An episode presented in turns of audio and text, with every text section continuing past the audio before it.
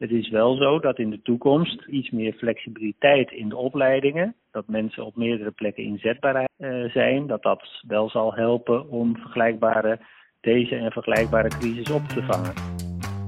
Volgens Jan den Boon, voorzitter raad van bestuur van het ziekenhuis Medisch Spectrum Twente, zijn op korte termijn harde maatregelen nodig om corona buiten de deur te houden, maar hij biedt hoop voor de toekomst. Dit is een podcast van ANP Expert Support. Deze dienst staat los van de ANP-redactie. Luna van der Waarde spreekt vandaag deze expert naar aanleiding van dit ANP-nieuwsbericht. Een noodkreet van de Limburgse ziekenhuizen. Ze laten minister De Jonge weten dat een zorginfarct dreigt en niet alleen in Limburg. Oorzaak is de enorme toename van het aantal coronapatiënten en het hoge ziekteverzuim. Tijd voor aanvullende maatregelen en voor het direct starten met de boosterprik voor kwetsbaren, zeggen de ziekenhuizen. Ik bel met Jan den Boon van het ziekenhuis Medisch Spectrum Twente. Er wordt gesproken over een zorginfarct. Wat betekent dat? Ja, dat betekent eigenlijk net als een hartinfarct of een herseninfarct. De doorstroming is niet goed meer en daardoor kan een deel van het hart of de hersenen niet meer functioneren. En zo gaat het ook in de zorg.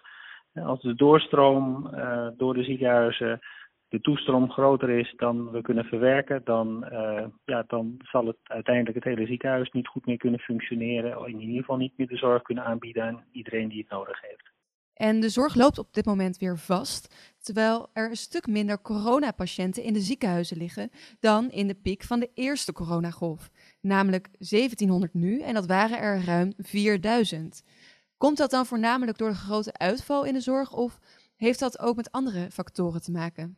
Dat heeft er wel mee te maken, maar een belangrijke andere factor is dat de acute zorg, lees sportongelukken, auto-ongelukken, ongelukken op het werk. De acute zorg die is ook ontzettend druk in alle ziekenhuizen en daar komt dan de COVID-zorg bovenop. En dat in combinatie met een hoog ziekteverzuim zorgt ervoor dat we eigenlijk aan het maximum zitten van wat we aan kunnen.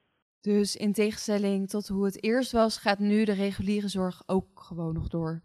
Ja, en die kun je natuurlijk wel terugschroeven. Met name de planbare operaties kun je terugschroeven. Maar ja, dat is natuurlijk heel erg nadelig voor de mensen die die zorg nodig hebben. Die verwachten op korte termijn geopereerd te kunnen worden. Dat moet dan weer voor langere tijd worden uitgesteld. En voor de acute zorg, zoals ongelukken, herseninfarcten, hartinfarcten en zo, daar zijn we natuurlijk ook voor. En die acute zorg is ook ontzettend druk. Ja, dus als ik het goed begrijp, heeft dat er ook mee te maken dat we nu niet meer in een lockdown zitten. Dus dat iedereen weer naar buiten gaat, meer mensen naar kantoor. En dat meer was dan in de eerste coronagolf. En dat dus het risico op acute zorg ook wat groter is. Hoe is de situatie nu in het ziekenhuis waar jij werkt, in Twente? In Twente, en we bekijken het altijd niet alleen voor wat betreft ons ziekenhuis, maar we kijken altijd naar de regio. De regio werkt altijd samen om de zorg op te vangen en te spreiden. Is het zo dat wij nu de hotspots zijn in Nederland? Die hotspots zijn in Limburg, Zwolle, het Westen. Maar wij zijn een ontvangend ziekenhuis en daar is ook hele grote bereidheid voor. Er is grote solidariteit met die gebieden waar het zo druk is op dit moment. En wij nemen dus patiënten over uit die regio's en daarmee proberen we het eigenlijk de drukte te spreiden in Nederland, zodat uiteindelijk iedereen het even druk heeft. En dat is ook zo, want wij hebben operaties afgezegd, operatiekamers gesloten, om mensen en bedden vrij te maken voor de COVID-zorg van elders. En in de ziekenhuizen in Limburg is de situatie nu dat als de instroom van coronapatiënten niet omlaag gaat, ze moeten snijden in de oncologische zorg, waardoor kankerpatiënten in het gedrang komen. Speelt dat bij jullie ook of speelt die dreiging? Dat is bij ons nu nog niet het geval, maar als de besmettingen verder oplopen of als ook Twente een hotspot wordt, dan is dat risico er zeker. Wij brengen eerst de planbare zorg terug. Lees heup- en knieoperaties voor het gemak. Die brengen we terug en als we die volledig gestopt hebben, dan is het volgende waarmee we moeten stoppen urgentenzorg, lees kankeroperaties en hartoperaties. En hoe zijn de medewerkers van jouw ziekenhuis eraan toe en hoe worden die ondersteund? Ja, de medewerkers die werken nog steeds met volle overgave. Maar dit is natuurlijk al de vierde piek waar ze mee geconfronteerd worden. En ze hebben een beetje het gevoel dat er geen eind aan komt. We vragen natuurlijk heel veel van ze, hè, om langer te werken, op andere tijden te werken, in een ander team te werken. Toch ook onder wat zwaardere omstandigheden met COVID. En dat voor een periode gaat dat hartstikke goed. Daar zijn ze ook voor opgeleid, dat willen ze ook graag doen. Maar als het te lang duurt en als het invloed gaat hebben op het privéleven, dan zie je na verloop van tijd toch mensen afhaken en gedemotiveerd raken. En wat moet er dan gebeuren om de druk op jouw zorgmedewerkers en op de ziekenhuizen omlaag te krijgen? Nou, de echte oplossing is natuurlijk dat de COVID-crisis niet meer van deze pieken vertoont.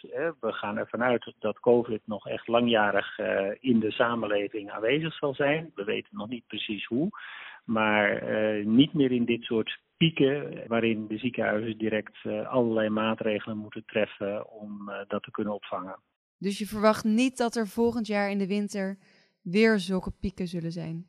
Nee, uiteindelijk verwacht ik, maar nogmaals, ik ben geen viroloog of epidemioloog, maar ik denk toch dat het uiteindelijk bij ons blijft in de vorm van een soort aangepaste griepachtige ziekte. Waarvoor misschien ook wel, maar dat is speculatief, op jaarbasis of een vaccinatie nodig is.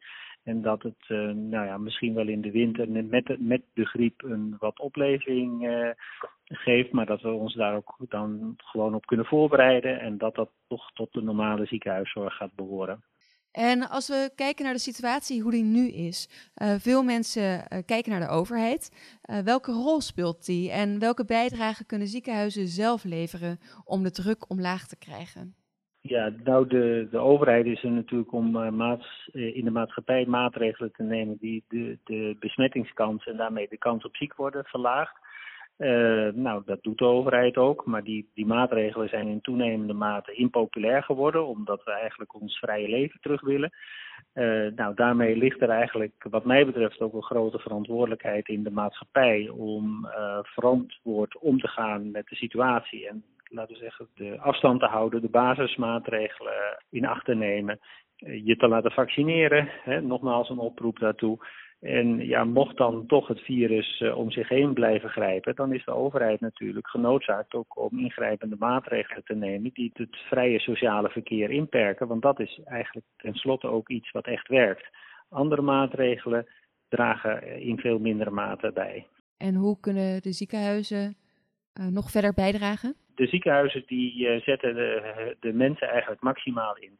En natuurlijk is niet iedereen overal inzetbaar. Mensen moeten opgeleid zijn voor de plek waar ze werken. En dat verwachten natuurlijk onze patiënten ook. Als je op een verloskamer bent als patiënt, dan verwacht je daartoe opgeleide verpleegkundigen. En dat geldt ook voor een IC of een andere verpleegafdeling. Dus we kunnen ook niet eindeloos schuiven met mensen.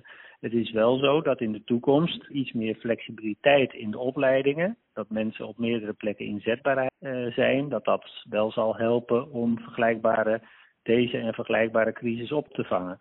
Dus, maar dat is natuurlijk een maatregel die pas op lange termijn zijn effect heeft. En de tekorten en de problemen in de zorg speelden al voor corona. Hoe kun je nou werken in de zorg of in het ziekenhuis aantrekkelijker maken? En wat doet Medisch Spectrum Twente nou concreet om het werken in het ziekenhuis aantrekkelijk te maken? Nou, wij zien dat er eigenlijk voldoende animo is om in de zorg te werken. En dat is ook, dat begrijp ik ook. De zorg is ook een ontzettend leuke omgeving te werken. Het is heel relevant. Het is met mensen, maar er speelt natuurlijk ook heel veel techniek en wetenschap speelt een rol. Dus het is ontzettend leuk om in de zorg te werken. Maar het probleem is dat het wel moeilijk is om jongeren vast te houden in de zorg. En wat we daaraan doen is bijvoorbeeld verschillende dingen.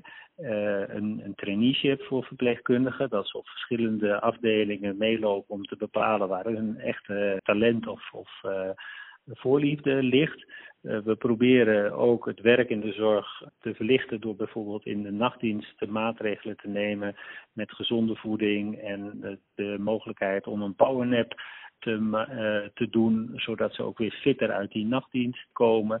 We proberen om op het moment dat er ziekte is in een team eigenlijk niet voor te zorgen dat het team het zelf moet oplossen doordat mensen extra moeten werken, opgeroepen worden van thuis, maar door iemand vanuit een centrale pool op die plek te zetten, zodat het de mensen die thuis zijn en hun rust nodig hebben niet opgeroepen worden voor een zieke collega. Zo zijn er eigenlijk een heel pakket, en dit is nog niet eens alles. Zo is een heel pakket wat we inzetten om het aantrekkelijk te maken om in de zorg te blijven werken. Heel belangrijk is bijvoorbeeld ook om carrièrekansen te scheppen in de zorg. Dus tot op het moment dat je in de zorg komt werken en daar een aantal jaren werkt en denkt van ik ben wel toe aan een vervolgstap, dat je die vervolgstap ook in de zorg kunt maken en dan niet buiten de zorg je carrière voortzet, maar juist in de zorg. Dat soort maatregelen dragen allemaal bij aan vitaliteit en aan bevlogenheid om in de zorg te blijven werken. En heeft de overheid ook nog een rol om dit te verbeteren? Ja, de overheid heeft uiteindelijk natuurlijk toch heel veel regels opgesteld die toch in een bepaalde mate ook wel inperkend zijn wat mensen mogen doen.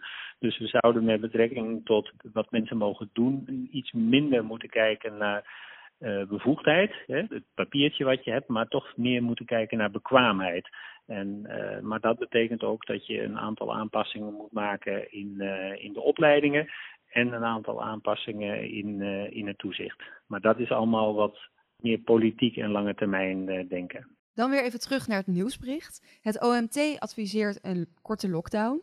En ook komt er een boosterprik voor zorgmedewerkers en voor ouderen. En verder willen ziekenhuizen in het hele land weer feestjes en evenementen cancelen. Ja, dat zijn behoorlijk wat maatregelen. Wat moet er nou volgens jou gebeuren om corona zoveel mogelijk buiten de deur te houden?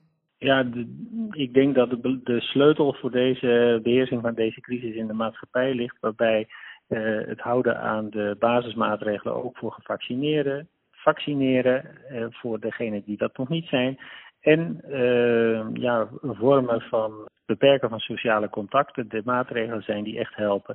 Dus als de overheid een beperkte lockdown of avondklok of zo instelt, dan kan ik dat begrijpen.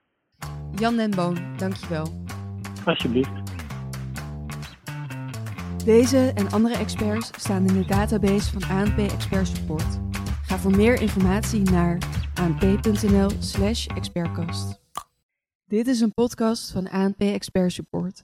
Deze dienst staat los van de ANP-redactie.